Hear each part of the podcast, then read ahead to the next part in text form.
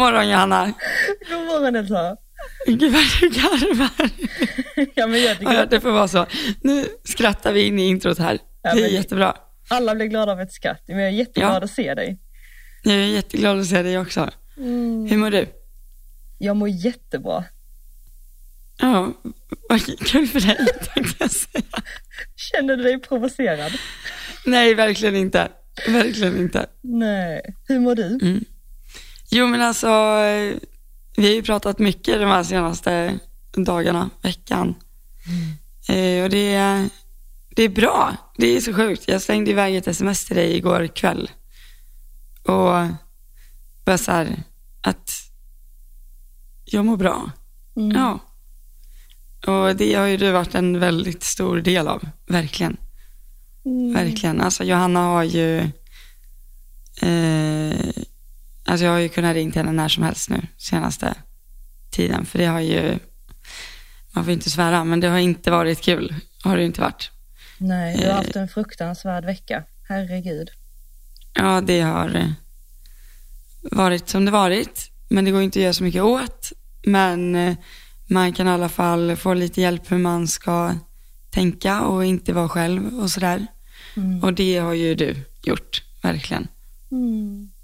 Ja, men har... när jag fick det smset och det igår så bara, åh, jag blev så himla glad. Mitt hjärta, jag säga, hela, hela, hela veckan har mitt hjärta varit den här emojin, som du vet, hjärtemojin som är krossad. Ah, Du har ju varit det stora hjärtat som har varit krossat och jag har varit det lilla hjärtat för jag har varit eh, heartbroken med dig. Och igår när du skickade smset så var det som att bitarna liksom gick ihop igen och det blev ett helt hjärta. Poetiskt va? Men alltså det som är så komiskt, det har vi pratat om också, är ju hur jag har tagit liksom hela min livssituation med en klackspark för en vecka sedan. Ja. Sen- Ja men vi får, vi får uppdatera lyssnarna lite grann.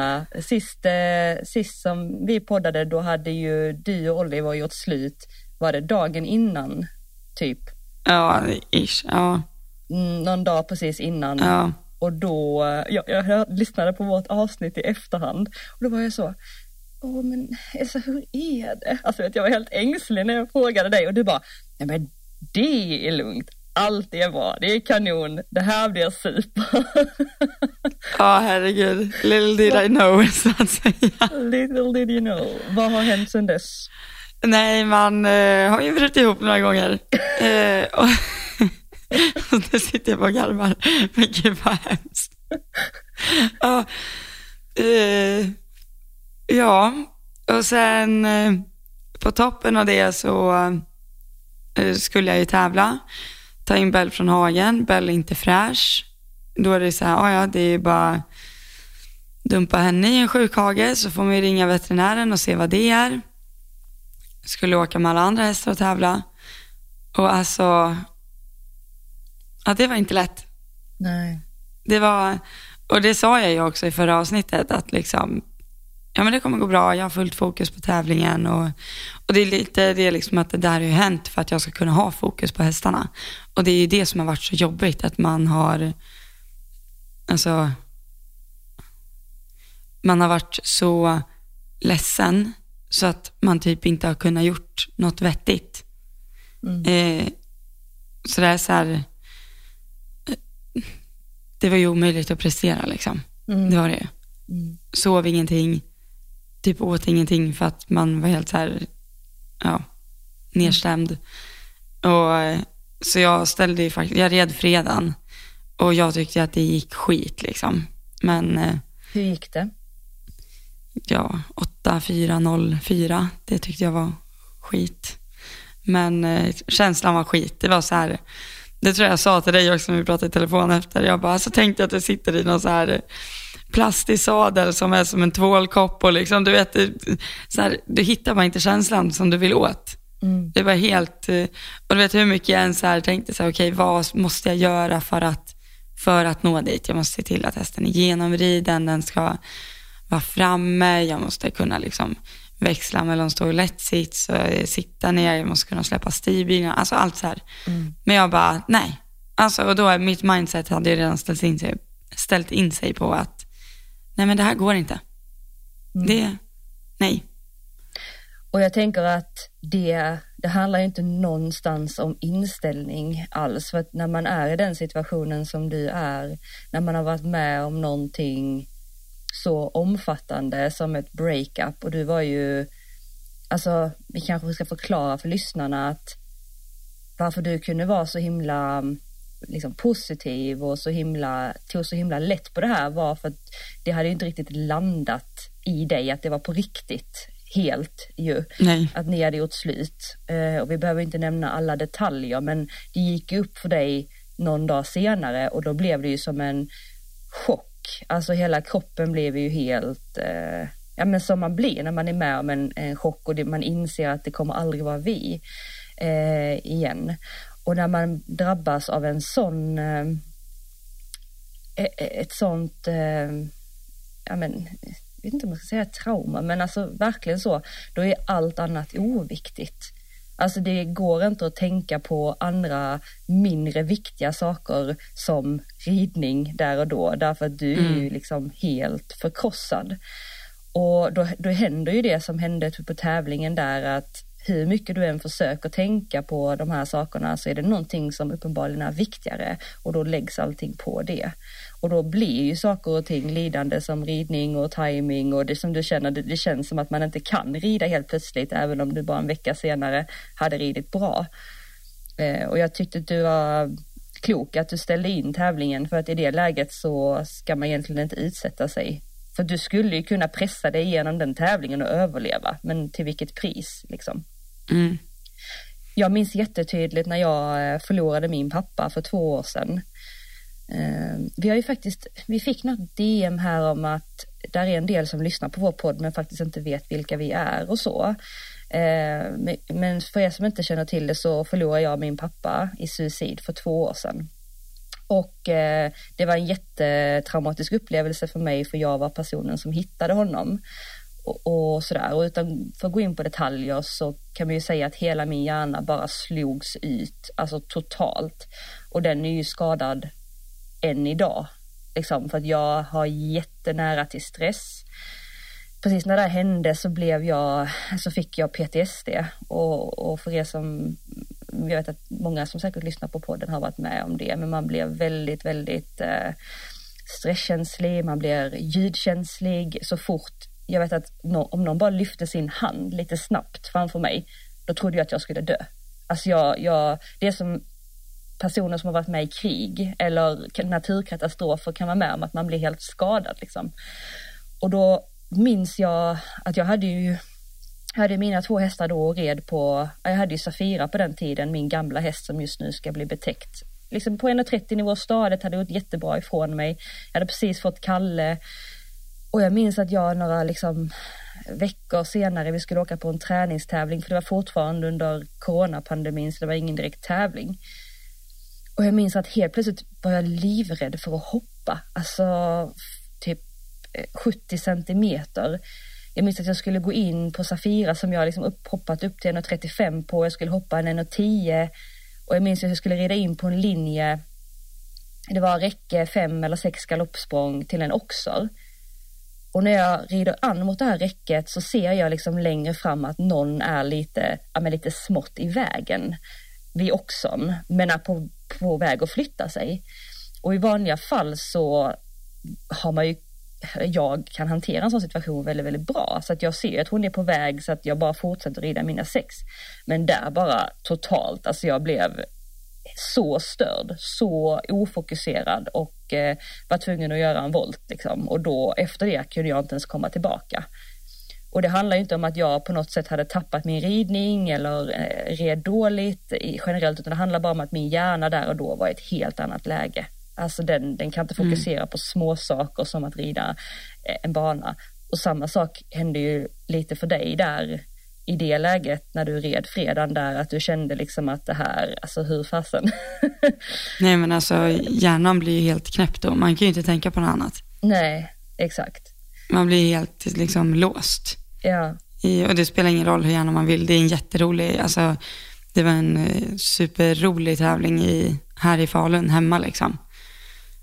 Och eh, elitlag och liksom meeting och hela arena-feelingen. Men det är så här, och jag tycker att tävla är det roligaste som finns. Alltså, det finns ju inget roligare. Mm. Men eh, där och då, alltså, jag ville bara hem. Mm. Jag bara nej, alltså, jag vill inte hoppa upp igen. Nej, nej. Och du hade sett fram emot den här tävlingen jättemycket. Du hade pratat Ja. jättemycket om den. Men vet du vad jag kommer på nu? Jag vet att du för ett år sedan eller två år sedan skrev ett inlägg som delades väldigt mycket, blev jätteuppskattat och jag vet också att tidningen Ridsport skrev en liten eh, eh, artikel om dig eller delade den. Du skrev någonting eh, om att man måste återhämta sig. Eller kommer du ihåg vad jag menar? Att, att man har så höga krav att man hela tiden ska göra massa grejer. Mm, Kommer- ja, Du ser lite vänta nu, nu försöker jag tänka vilket inne. Jo, jo, det gjorde jag nog. Eller liksom det här att det finns ju, man tänker ju kring hästfolk eller ryttare att man bara kör. Liksom. Just det, precis. Och eh, eh, been there, done that, så att säga. Så eh, ja, jag skrev ett inlägg om det, precis. Men frågan är, ja men också det att det liksom, det behöver inte vara dåligt för att man eh, inte tränar en speciell dag när man har sagt att man ska ha tränat. Eller det är det här att, jag, jag har ju insett det nu, att det blir ju ingen vettig träning eller tävling av det om man inte har gjort förberedelserna eller om man inte mår på topp och sådär. Och då de hästarna jag har nu, då är det ju mer värt att inte tävla alls. Mm. Eller inte träna alls, eller vad det nu är. Än att göra något när man vet att det inte blir 100% bra. Mm. Helt enkelt. Och där... eh, Ja, jag försöker tänka det där inlägget vad jag hade skrivit. Men det är väl det att man behöver pausa ibland liksom. Mm. Och man kan inse mitt i någonting också att shit, nej men det här, det här funkar ju inte. Mm. Liksom. Och det är inget dåligt med det. Det var ju som du, du strök väl Fia här om helgen. Mm. Mm. Och det var väl ingen som hade några invändningar om det nu. Nej. Nej, absolut inte. Men, eh, ja förlåt. Nej, nej. Men bara nu i helgen, min, alltså, min mamma som är världens bästa, hon kom också fram till mig och bara, men gud ska du inte tävla liksom? Det här är det bästa du vet. Och du vet, jag bara, nej det är det inte. alltså, men, så det är ju, och det är klart det finns liksom, det finns press runt om en som egentligen kanske inte är en press egentligen, men man, man tycker att det är det. Mm. Och jag, jag vet du sa också till mig så här, du ifrågasatte dig själv och ditt intresse för hästarna eh, Mm. när du valde bort en tävling. Och jag vill ta upp det för att det här hör jag, har jag hört fler människor än dig eh, säga. För du var så här, men om inte jag vill tävla då gillar jag hästar tillräckligt mycket då, liksom är jag en dålig person nu liksom, dålig ryttare som väljer bort. Och nej, alltså det har ju ingenting att göra med ditt brinnande intresse. Det är ju bara ren klokhet och också, alltså egentligen, rent horsemanship. Mm. Alltså egentligen ju. Att, att sätta hästarna, ge hästarna de bästa förutsättningarna inför de prestationerna de ska göra. För att du hade, som sagt, du hade överlevt, men antagligen hade du inte kunnat rida så bra som du faktiskt i vanliga fall kan i helgen, vilket hade gjort att du du vet, du hade missat kanske en distans, du hade liksom blivit lite senare i din reaktion, du hade fått något kanske panikmoment här och där, inte för att du är en dålig ryttare, utan bara för att hjärnan är så upptagen med andra saker, så du kan ju inte vara närvarande. Och kan du inte vara närvarande, då kan du inte ta de besluten som krävs, för det är ju på en millisekund du behöver ta de besluten. Mm. Så, och jag funderar lite grann på om vi kanske ska försöka gräva i arkivet och hitta det inlägget och dela det, för jag skulle jättegärna själv i alla fall vilja läsa det inlägget Mm. igen. Ja men det får vi göra och lägga ut på podd Instagrammen. Exakt, Elsa och Johanna heter den. ja. För det här, jag vet att det här var ju egentligen vad, jag tror att det var vardagsrelaterat. Och eh, jag upplever ju det också, eh, vi har, som du är inne på i det här inlägget, alltså vi har ju sådana jäkla krav på oss själva. och att man förväntas jobba hårt. Alltså det är liksom lite prestigefyllt att jobba hårt och så här, vem, alltså inte bara i ridbranschen men typ så i samhället så här, vem har jobbat flest timmar, vem jobbar Precis. över, vem... Nu, nu kom jag på vad, vad det handlade om mer. Förlåt. Nej, du får jättegärna hoppa in. Nej, för det, jag vet att vad jag skrev där är att jag fick så mycket, jag fick väldigt mycket cred under en period när jag jobbade på ett ställe. Just det. Jag var där liksom så här sju på morgonen. Och så var jag där och jobbade en hel dag och sen hade jag mina egna hästar typ så här, alltså fyra mil enkel resa bort. Eh, och åkte dit fram och tillbaka efter, alltså jag var hemma så här 22 varje dag och var uppe 07. Jag hade precis fyllt 18, jag var typ ute och träffade kompisar på helgerna och eh, tävlade ändå. Och du vet, alltså bara körde. Helt eh, så här, helt galet. Och det så här, hur många täv- hästar skulle tävla i helgen? Ja, elva stycken. Typ pang, pang, pang, pang, pang, pang, pang. Så. Eh, och sen träffade jag kompisar och så tillbaka till tävlingen dagen efter. Och så, ni... Alltså, du vet, helt. Och då vet jag att det var så många som var så här, som gav så mycket cred för det. Att, eh, gud vad duktig du är som jobbar så hårt. Och gud vad, och då är det så här, ja fast hur bra är det att jobba hårt om man inte jobbar smart? Mm. Det är ju, alltså, jobbar man oklokt så spelar det ingen roll hur, hur hårt man än jobbar. Då blir det ju ingen, alltså det blir inget vettigt av det ändå. Mm. Det är precis samma sak som om du ska rida ett ridpass och så rider du hästen två timmar och du har inte gjort något, något vettigt alls egentligen. Då, är så här, då kvittar det ju hur, hur länge eller hur mycket du, du egentligen tränar om du inte gör det ordentligt. Mm. Och det blev ju lite så. Mm. Och sen eh, ändrade jag lite, bytte jobb, men blev väl lite samma, lika. Och sen till slut så flyttade jag hem igen till, till Falun och jag var ju liksom dränerad.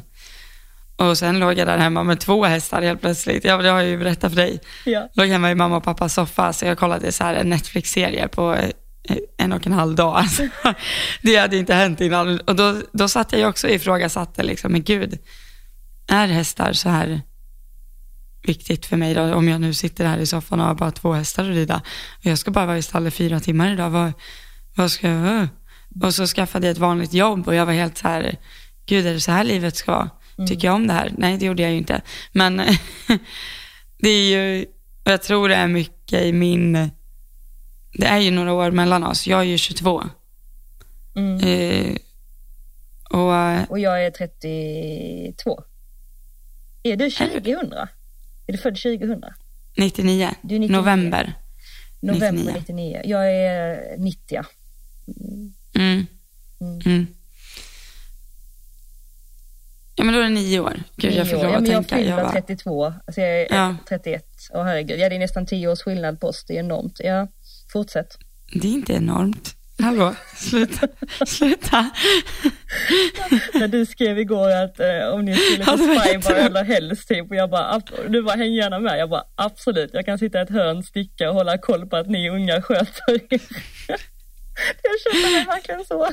Jag skulle skicka till en kompis vart, jag skulle, eller vart vi skulle gå ut och så råkade jag skicka fel och så skickade jag till Johanna.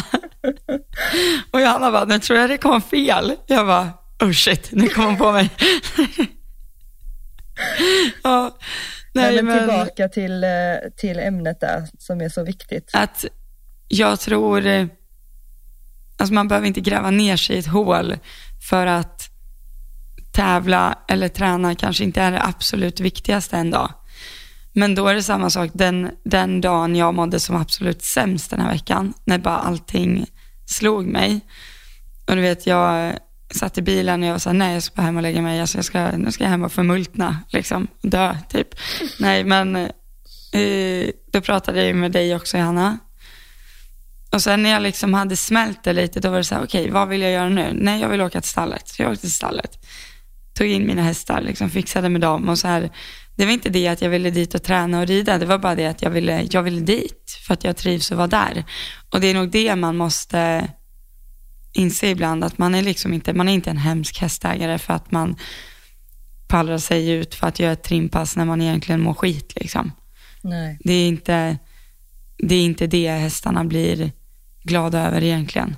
Nej. Sen är det klart att alla hästar behöver stimulans och träning och allt sånt. Men går det en, två eller tre dagar Mm. så är det inte hela världen. Nej, verkligen inte. Tvärtom, och du sa det här att man inte är en hemsk eh, hästmänniska.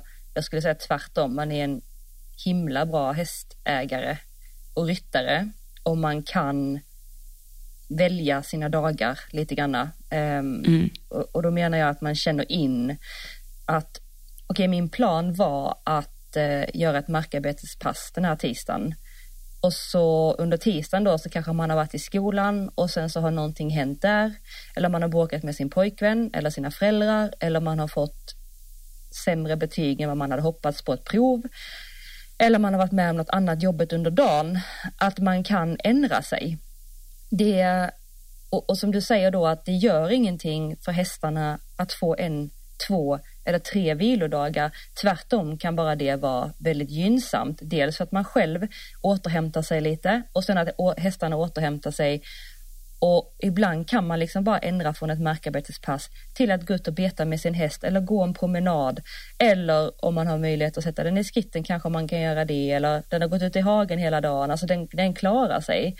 Och då kommer ju egentligen, om jag hoppar över och rida då tisdag, onsdag, där jag egentligen tänkte rida, eh, och- och sen då kanske rider på torsdag och är, kan vara klarsynt, mår bättre, då kommer ju det passet på torsdag gynna både mig och hästen och vår utveckling mycket bättre än att rida två halvdana pass tisdag, onsdag som antagligen lätt kommer mynna ut i okoncentration och kanske nära till känslor. Man blir lättare irriterad, man blir lättare frustrerad och så skapar man bara massa dålig erfarenhet för sig själv och hästen.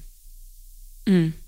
Och det är just det jag pratade om med en, en nära vän med, Ebba Larsson, som jag pratade om förut här. Så jag satt Ebba och är tredje, skrittade. liksom, alltså hon är egentligen tredje delen i vår podd.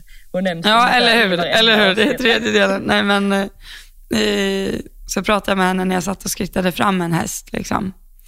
Och berättade det här och, så. Och då sa hon en sak som var väldigt viktig, att eh, det du måste göra nu, det är liksom, du kan inte förknippa hästar och träning med ångest och depression, liksom. Att eh, det är inte det, du är ju där för att det är kul. Mm. Det är ju, du är ju där för att du tycker om att rida. Och är det så att eh, det är en häst som du vet att du måste göra något speciellt på, eller du måste träna på det här, det som är väldigt jobbigt, och det pratar vi om också. Att skit i det för ett tag. Mm. Liksom, gör det du vet att du är bra på, gör det du liksom... Alltså herregud, det stod tre hinder i ridhuset. Jag bara, vad ska vi göra? Mm, hoppa snett igenom, snett igenom. Kul. Men, och någonstans så här i efterhand, det skadade inte hästarna. De gjorde sin, sina bästa typ eh, tio språng de gjort någonsin. Mm. Eh, de gick ut avspända, nöjda. Hade jag velat åkt och tävlat den här helgen, då hade de varit helt redo för det. Mm. Utan att jag gått in där i ridhuset och bara, okej, nu ska jag kämpa mig igenom ett trimpass liksom. Mm. Mm. Och det, nu har jag glömt, det var nog du som sa det till mig. Mhm. Att dina hästar är redo för att gå de här klasserna liksom imorgon, oavsett om de har vilat eller ej. Exakt. Så det är ju för att jag har gjort bra förberedelser förut. Exakt. Men eh, ja, Men det du säger där, det lärde min tränare mig. Eh, han, han säger alltid så att det, din sista träning eller ditt sista pass eller din sista tävling, det är inte det som definierar er som ekipage. nej, Utan det som definierar dig och din häst, det är det ni har gjort sista tre månaderna. Eller sex månaderna. Ta ett snitt på det ni har gjort sista sex månaderna. Där är ni.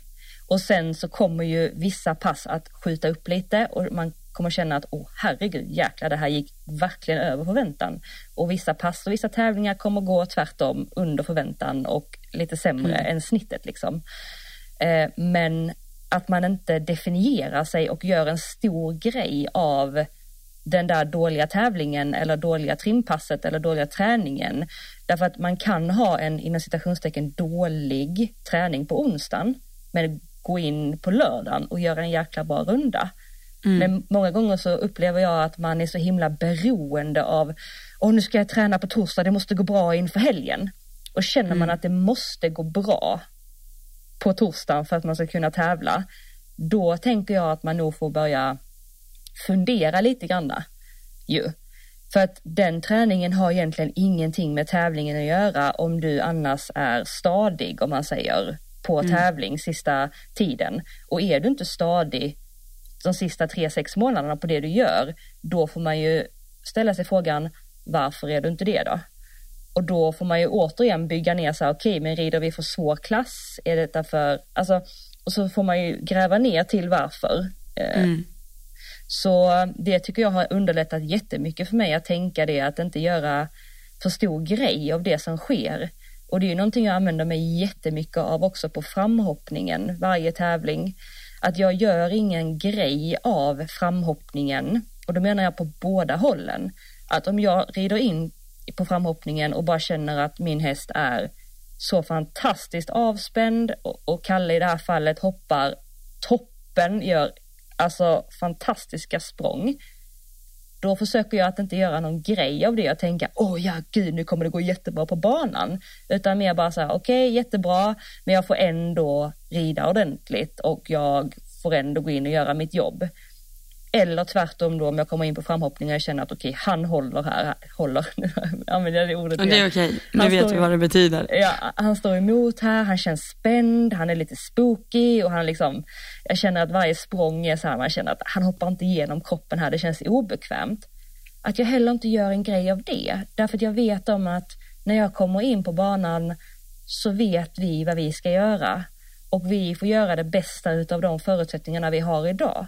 Och ibland är han lite mer spänd, ibland är han lite mindre och så får man göra det bästa.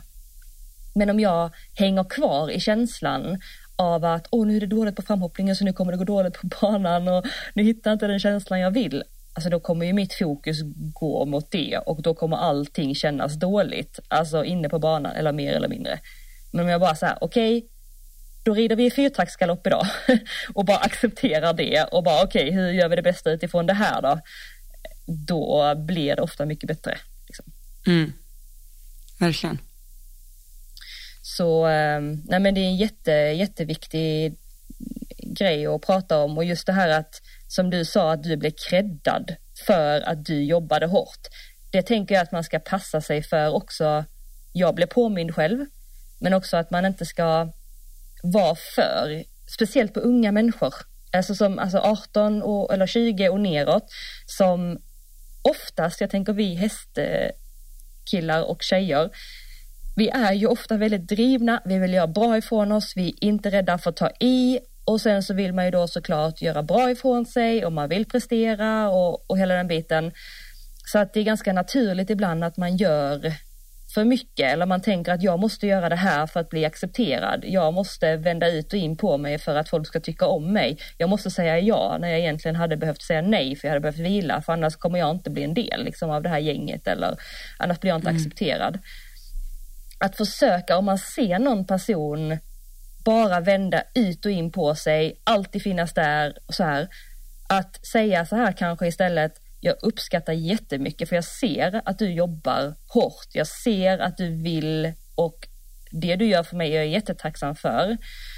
Eh, men också säga så här att det är okej okay att ta ledigt eller om man ser någon som gnekar på att man bara, det, du kan gå hem nu eller att man, att man också gör den delen så att man inte bara, fasen du är jäklar vad du jobbar bra, jag har aldrig sett mm. någon jobba så hårt som du gör. Därför att det spär på. Alltså det kan också bli jättenegativt. Mm. Det är samma när man pratar om, om exempelvis eh, ätstörningar och, och andra delar att det är ett jättekomplext ämne och det kanske vi inte ska gå in på liksom helt idag. Men jag tänker bara en sån grej när om man börjar kontrollera sin mat och, och, folk runt omkring en börjar credda en för att man har blivit smalare eller ser liksom att man tränar mycket och säger gud vad duktig du är som tränar det spär på så extremt mycket och det blir så negativt. För speciellt mm. när man är ung så är det jättesvårt att, och filtrera sådana kommentarer. Eh, så att man måste passa sig alltså och, och jag tänker kan man bara lyfta det här och bara tänka efter så tror jag att man kan ja, bidra liksom. Ja, ja verkligen. Verkligen. Och det är ju, alltså det är svårt för jag vet ju hur jag tänker. Om jag ser en person som jobbar på en massa eller gymmar massor eller vad det nu är, då blir jag så här, oj, ja men så vill jag också jobba. Mm. Eller den, så liksom hårt och driven, så vill man också vara. Och då vill man ju credda den personen. Men någonstans så tror inte jag det är helt hållbart att jobba liksom 12 timmar om dagen. Nej. Det är ju inte det. Nej, absolut Eller inte. even more liksom. Ja. I början går det ju bra, alltså såklart. Mm. Men över tid, om man inte får sin återhämtning, då kommer lågan att släckas inom en. Det kommer komma en dag där man har, man har överpresterat så mycket att det till slut inte finns något bränsle kvar. Och det är inte en inställningsfråga. Därför att när man börjar känna sig trött så är det ett varningstecken. Alltså det är hjärnan, alltså kroppen som försöker säga till dig, ta det lugnt. Eh, mm. när man börjar känna att ingenting är roligt längre, jag vill inte ens gå ut och vara med mina vänner. Det är kroppens sätt eh, att förmedla till dig, håll dig inne, gå och lägg dig, gör någonting mm. som, som gör att du återhämtar dig. Och blir man då också som du där börjar ifrågasätta sig, gud vem är jag om jag inte orkar tävla, vem är jag om jag inte orkar gå ut med mina vänner, alltså då blir det ju ännu värre. Så att man behöver verkligen lyssna på kroppens signaler och egentligen innan kroppen säger ifrån ta ansvar för att jag får det jag behöver. Och, och då tänker jag att det är ju såklart olika från person till person vad man uppskattar att göra och hur man kopplar av och det finns inget rätt och fel. Men jag tänker också att det finns ju några grundpelare som inte går att tumma på för kroppen och det är ju framförallt sömn. Liksom. Jag, vet att du inte sover superbra och fasen vad jag är på dig om det, men alltså, och det är svårt. Men, men grejen är att det är inte heller en inställningsfråga utan kroppen behöver sömnen för att kunna prestera. Eh, mm. hur bra inställning du än har. Och sen finns det en annan regel man inte kan tumma på och det är, det är mat, det är näring. Kroppen fungerar inte utan näring. Det är så, så kul att du gäspar. Jag gäspade precis, världens största gäsp. Men grejen är den att jag har blivit bättre på att sova. Alltså, Underbart. Lite bättre. Det är alltid någonting. Men jag ja. tror också så här att man, jag tror ibland att man behöver och det, det menar jag inte att man ska och att det här är ett måste, men att när man ibland störtar, när man går in i väggen, när man bara liksom är totalt uppgiven, man kommer inte upp ur sängen. Det är först då man fattar att oj, mm. jag behöver göra en förändring här. Innan dess så kanske man tummar lite på sömnen, man tummar lite på maten och så säger man ja när man behövde säga nej och så vänder man ut och in på sig. Um, när man gör det så får man ju också cred, så det är jättebra för cred blir vi väldigt, väldigt glada av och det kan ju också spä på energin. Och sen så är man ju liksom, man är ju kapabel till att göra det, så man fortsätter och fortsätter och fortsätter för att det går ju uppenbarligen. Och, och vad man oftast då missar är ju de här äh, tecknena som kroppen försöker säga till dig och de är lättare att bara skita i för man kan köra på ändå. Mm. Och det är det som är problemet när någon då exempelvis en förälder säger så här men eh, Emma du kan inte sova tre timmar per natt eller fem timmar per natt eh, alltid och prestera eller du behöver äta och då och personen kanske både äter och sover dåligt. Då säger Emma så här, nu generaliserar jag lite grann. Emma så här, jo det kan jag visst det. Du ser ju att det fungerar ju. Jag har själv varit där. Det fungerar ju. Eh, och det har hon ju rätt i. Det gör det ju, uppenbarligen. Men det kommer inte göra det över tid. Och det är det som är grejen, att ligga steget före, att förstå att det kommer inte funka, hur mycket inställning man än har. Mm. Det här låter precis som mig. Jag och min, eh, alltså min bästa kompis här i Falun, Alice heter hon. Hon, eh, alltså hon är ju på mig hela tiden, alltså hon suckar ju bara liksom. Och du vet, jag kan komma hem till henne på kvällen och du vet, alltså jag äter ju som ett eh, alltså som sju hästar när jag kommer hem på kvällen. Jag kan äta liksom dubbla middagar, en, en hel Ben Jerry, två chipspåsar, en skål godis liksom.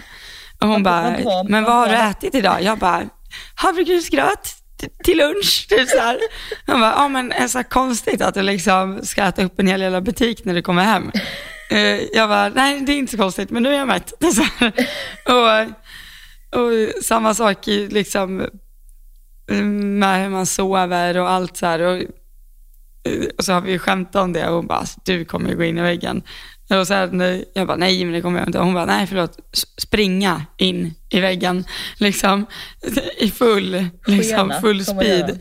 Men eh, det har ju blivit bättre nu. Det har varit eh, väldigt mycket sämre. Och eh, nu, alltså de här senaste dagarna, i och med att Bell går runt och väntar på operation. Mm. Eh, en annan häst har ju som konvalescent. Och eh, nu måste jag tänka.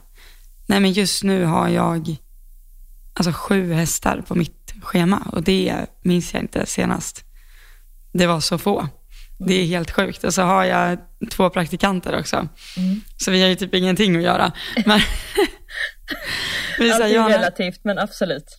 Ja, nej men eh, allt är relativt, ja det är det.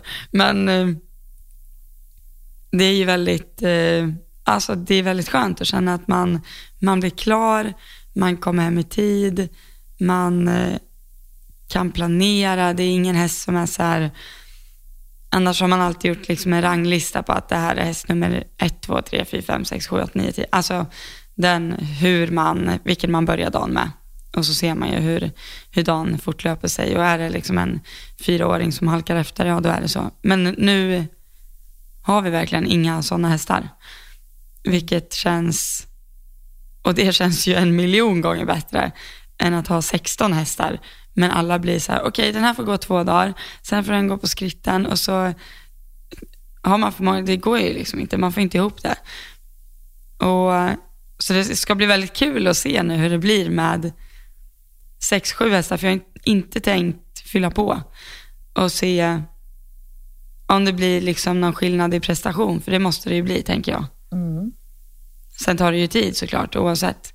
Det är inte så att bara för att en häst blir riden sex gånger i veckan istället för fyra eller fem, att den kommer bli en miljon gånger bättre direkt. Men till hösten kanske. Mm. Att det kommer vara bättre. Mm. Tänker jag. Mm. Och nu sitter jag och pratar med dig som är världens mest ordningsamma. så här. Grejen är att jag, jag är ju inte det egentligen. Det är därför du och jag klickar så bra. Eh, för att jag är som du. Alltså egentligen. Ja. Jag, jag har ju aldrig i mitt liv varit organiserad, gått på känsla, bara sett eh, möjligheter. Eh, vi pratade om det du och jag i telefon för någon dag sedan. Ja, just det. Det är ju typ en av dina styrkor, att du är mm. optimism, optimist ut i tårna eh, mm. och ut i hårstråna liksom. Men det är också det som är, kan tyvärr sätta käpp, eh, käppar i hjulet för dig eller kan mm. göra längre fram i livet om du inte börjar bli lite medveten och ta, ja, men ta hand lite om den delen. För att det, man ska ju behålla den här inställningen att, att allt är möjligt, för allt är ju möjligt. Helt beroende mm. på vilken inställning du har till det, hur du kan liksom, jobba dig dit och allt är oftast inte möjligt på en dag. Men om du lägger upp en, en 15-årsplan på någonting du vill åstadkomma om 15 år, då, då handlar det bara liksom om strategier och lägga upp och hela den biten och göra vad man kan för att ta sig dit. Och det kan en person som har ett optimistiskt mindset göra väldigt mycket enklare än en person som bara ser hinder. Så det är jättepositivt att se möjligheter framför hinder. Men det blir ju också att du blundar ifrån varningssignaler, mm. du blundar ifrån nackdelar med vissa grejer som gör att det kostar i, i slutänden för dig. Mm. Mm. Det var ju bara för att eh, inflika om vad vi hade pratat om i telefon, för det var ju att jag ringde dig, eller hur? Mm, jag kommer inte ihåg, du får ta din story. Eh, jo, men Ja, hur mycket tid har vi tänkte jag säga. Jo, men det har vi. Du, tid. jag såg att du satt och kollade på klockan. Nej, vi har tid. Vi har Ja. tid. Ja, bra. Nej, men det var, jag ringde Johanna för att jag fick en liten så här insikt och jag ringer Johanna ganska ofta då, eller vi hörs av. Eh, och det var för att jag träffade min chef på eh, mitt gamla jobb. Eh, när jag jobbade i butiken. Och då sa han en sak till mig som jag liksom tänkte att, oj, ja det är ju jag liksom. Och det var att han sa så att det, där hade hans eh, mamma sagt till honom när han var lite chockad efter ett breakup när han var eh, i min ålder. Och då hade hans eh, mamma sagt till honom så här att, vet du vad, vad som är problemet med dig? Eller inte problemet, men en sak som du har. Det är att ditt liv är liksom, det är alla färger och eh, det är guld och gröna skogar och det är glatt hela tiden. Och blir det något problem så tar du det med en klackspark och du bara fixar till det och du är fortfarande glad och du liksom, det är egentligen ingenting som är ett problem och jag, jag, jag ser inga problem. Jag gör verkligen inte det. Det kan vara alltså vad som helst. Det kan vara att jag har nej, två starter mellan en häst och jag bara, ja ja men det är inga problem. Om den är, bara någon har ridit fram den åt mig så rider jag in på banan. Eller, eh, eller typ vattenskada eller vad som helst. Du vet, jag kan ju bara skratta åt det och säga, nej men gud det här löser vi. Och så tänker ju inte alla. Det har slagit mig. Att folk är ju inte lika optimistiska som mig, uppenbarligen.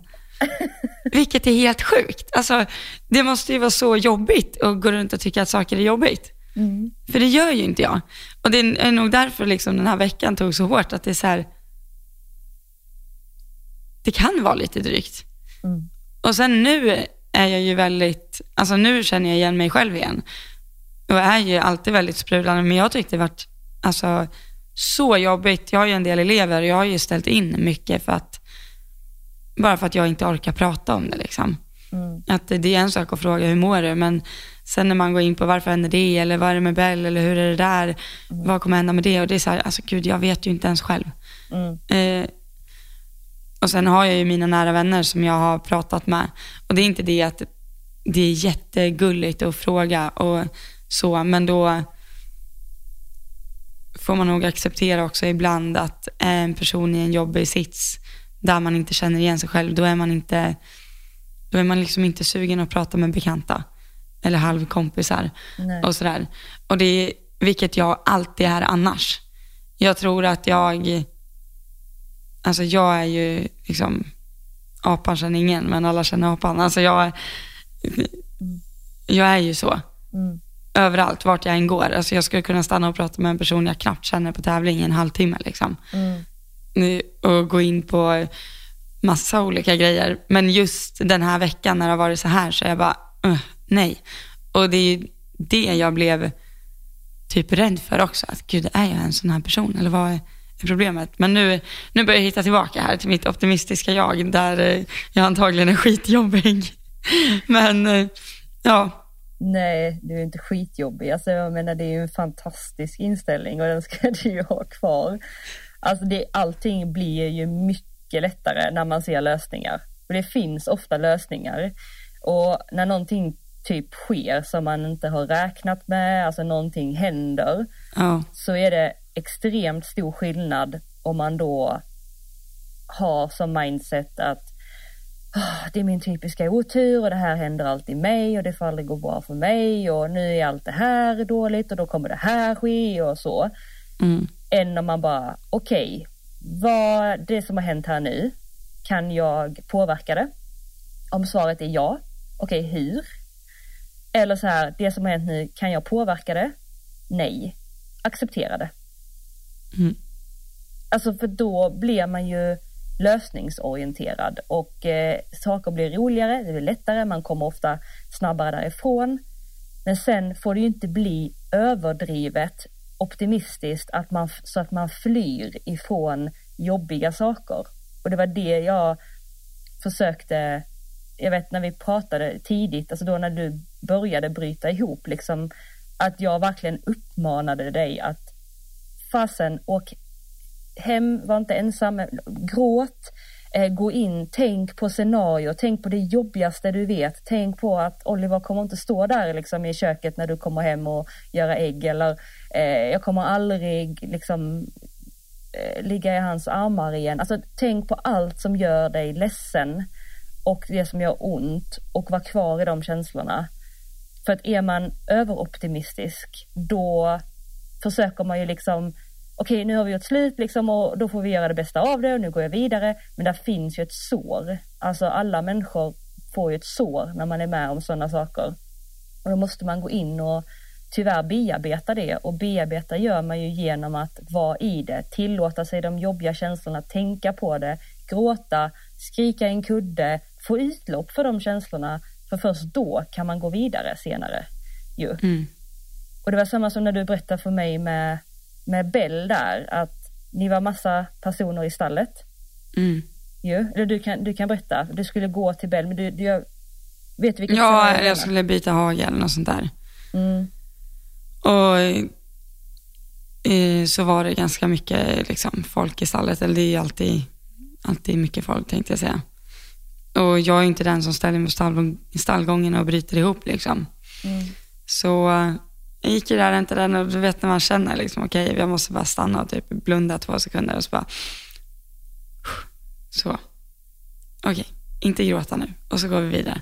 Och så fort man har gjort en sån, när man bara tvingar sig, alltså tvingar sig själv att så här, inte känna.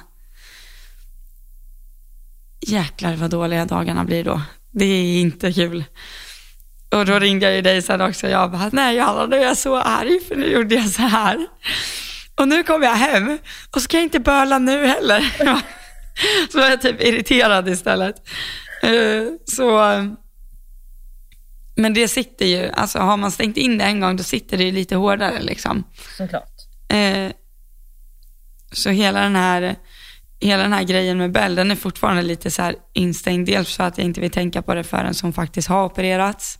Mm. När man liksom kan veta att det känns inte som någon mening att sitta hemma och, eller sitta hemma, nu pratar jag ju ner det som jag precis har, alltså gud, det är men confusing.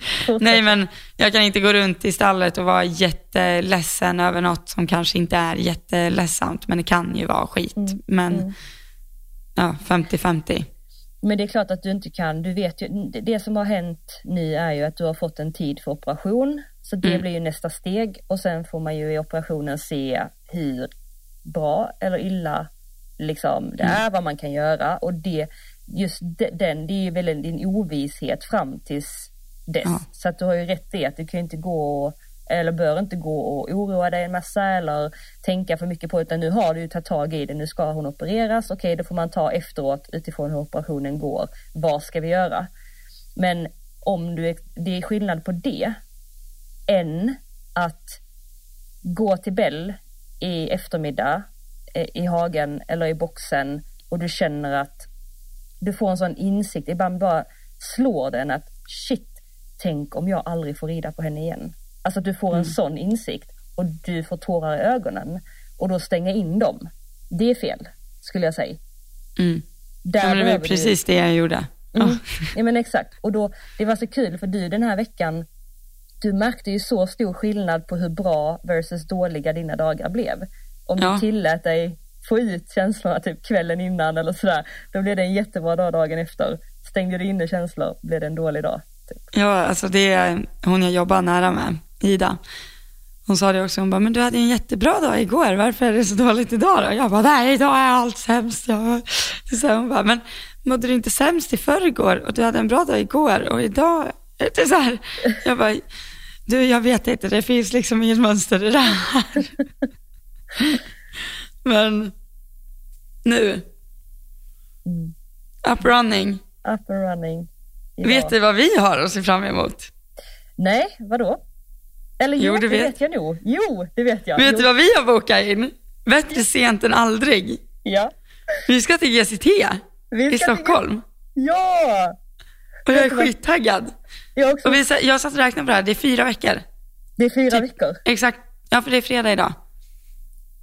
Precis, då blir det exakt. Men vi, det släpps ju på en måndag. Så det blir, Mm. mm. Men eh, jag vet ju om att du har lite bättre koll på ditt liv än vad jag har. Så vet ju jag att du har koll på datum och sånt där. Ja, det är GCT 17 till 19 juni. Fredag, lördag, söndag. Och det är ju på Stockholms stadion. Ja, det är ju helt galet. Alltså, den här- är ju, Jag älskar den här arenan med, det är liksom tegel, det är som en borg typ och där inne sker tävlingarna. Alltså det fanns ju väldigt många tävlingar förut där, alltså hästrelaterade, men inte på många år förrän GCT började ta upp det här för några år sedan ju. Och eh, ja men vi ska dit, alltså fredag, lördag, söndag. fredag, lördag, söndag. Och jag bara längtar efter den här att kliva in i en hästatmosfär och bara sitta bland alla, all, alla andra hästnördar, fullsatta läktare och bara titta på hoppning i världsklass. Alltså den känslan, hur beskriver man den? Ja, nej, jag vet inte. Det är helt fantastiskt. Och, det är, och för att tillägga, det är ju inte bara hoppning i världsklass, det är ju det också. Men det är ju lite U25, det är Just det. ponny, det är children, det är ju sjukt. Ja, det är ju tre fullspäckade dagar. Det är tre fullspäckade dagar och det är så kul att det finns eh, som sagt både världsklass men också nationella ponny och Ja. childrenklasser. Och jag vet när man är på Falsterbo ibland eller Skandinavium och det just är ponnyklasser, alltså läktarna är ju fullsmockade och jag tycker också det är jättekul att se på de här lite, ja men ponnysarna och yngre ryttarna. Ja, gud ja, det är jätteroligt. Och mässa. Och ja, Ja, jag bara, jag sitter så här, mina ben så hoppar. Jag bara, det är inte bara hoppning utan det är ju faktiskt en familjeaktivitet att göra för att det finns underhållning för även yngre och hela familjer. Det finns eh, mat. Det Mat, finns väldigt viktigt. Massa matstånd tänkte jag säga. Eh, Aktiviteter och verkligen för alla i familjen. Och sen så finns det ju det här eh, shoppingområdet där det kommer att finnas shopping i världsklass också. Och där kommer man ju tyvärr alltså hänga lite för mycket. lite för mycket. Vi kanske ska se om vi skulle kunna hänga där någon dag. Ja, Ja, men det skulle vi kunna göra. det kom jag på nu. Det har vi inte pratat om alls. Ja, att vi, ja men precis. Så att om man är där så kan man komma och hänga lite med oss. Ja. Varför Det börjar du klia dig i pannan? Jag vet inte, jag blir nervös. ja! Men det kanske vi kan läsa. Vi Ja, men det kanske vi kan läsa, det hade varit superkul. Ehm, och eh, jag tror att det finns eh, biljetter kvar om man eh, känner. Ta en så här weekend i Stockholm eller bara en dag. Mm. Eh, och det finns ju klasser som är jätteroliga att titta både på fredag, lördag och söndag. Och då vet jag att man kan köpa biljetter på Ticketmaster. Yes, Ticketmaster. Och så Det är där man går vi in. Ju, ja, då, då går man in där och så eh, ses vi där. Och sen kan vi ju hålla er uppdaterade på om vi kör någon meet and greet eller någonting så Mm. lägger vi upp det på vår podd Instagram. Och sen så hinner vi podda några gånger innan så att vi kan ju också. Ja, det gör vi. Ja. Två, tre gånger. Ja. ja men exakt.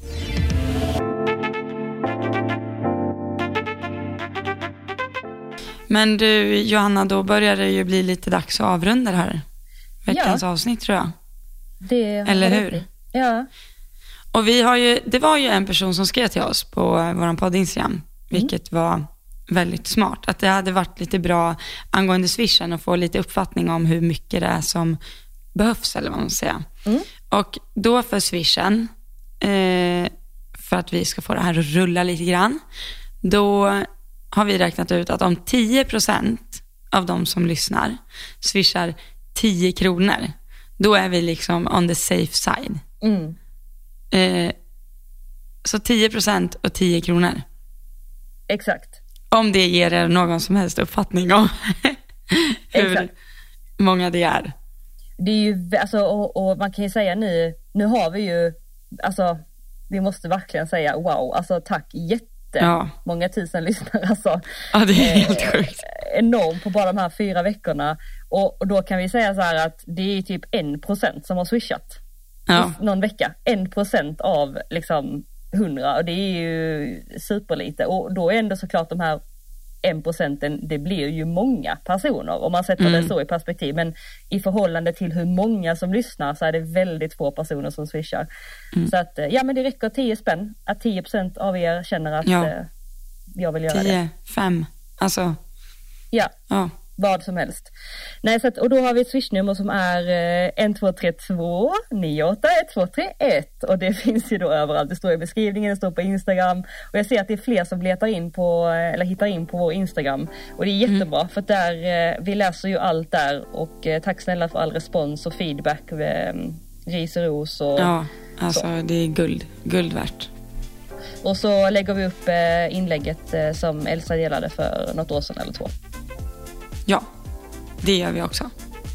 Bra. Call it a day. We call it a day. Tack för idag Elsa. Du är bäst. Tack själv. Puss och kram. Puss och kram.